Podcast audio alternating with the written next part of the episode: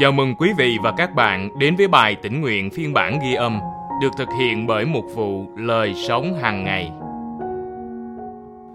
Bài suy gẫm hôm nay của chúng ta có tựa đề Giải quyết kịp thời dựa trên phân đoạn kinh thánh nền tảng được chép trong Matthew chương 5 từ câu 21 đến câu 26.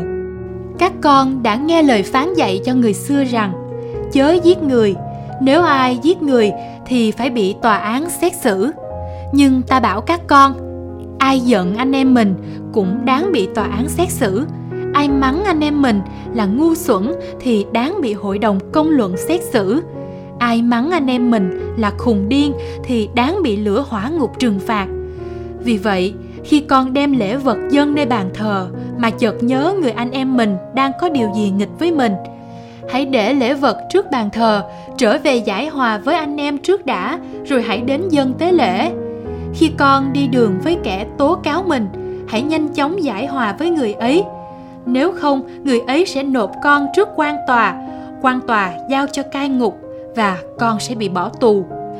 Thật ta bảo con con sẽ không bao giờ ra khỏi tù được cho đến khi trả nốt đồng tiền cuối cùng.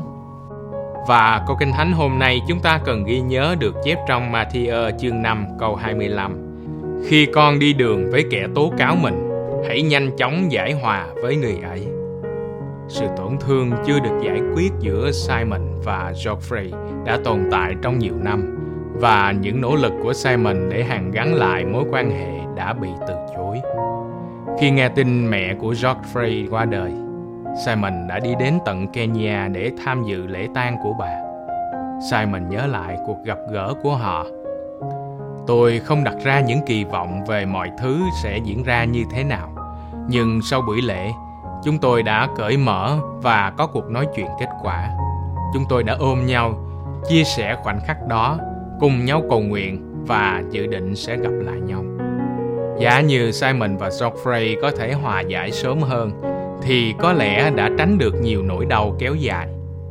Những lời của Chúa Giêsu trong Matthew chương 5 từ câu 21 đến câu 26 nói đến những căng thẳng chưa được giải quyết trong các mối quan hệ. Sự tức giận dẫn đến sự rạn nứt như vậy là vấn đề nghiêm trọng.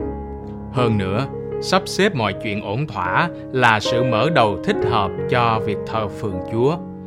Những lời khôn ngoan của Chúa Giêsu khi con đi đường với kẻ tố cáo mình, hãy nhanh chóng giải hòa với người ấy nhắc nhở chúng ta hướng tới sự hòa giải càng sớm thì càng tốt các mối quan hệ luôn có rủi ro và đòi hỏi chúng ta phải hành động trong gia đình tại nơi làm việc trường học và giữa những người có cùng niềm tin nơi đấng Christ.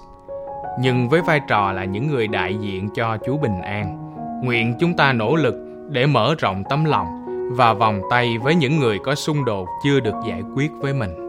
Khi nghĩ về một người mà bạn cần chủ động hàn gắn mối quan hệ, bạn nghĩ đến ai?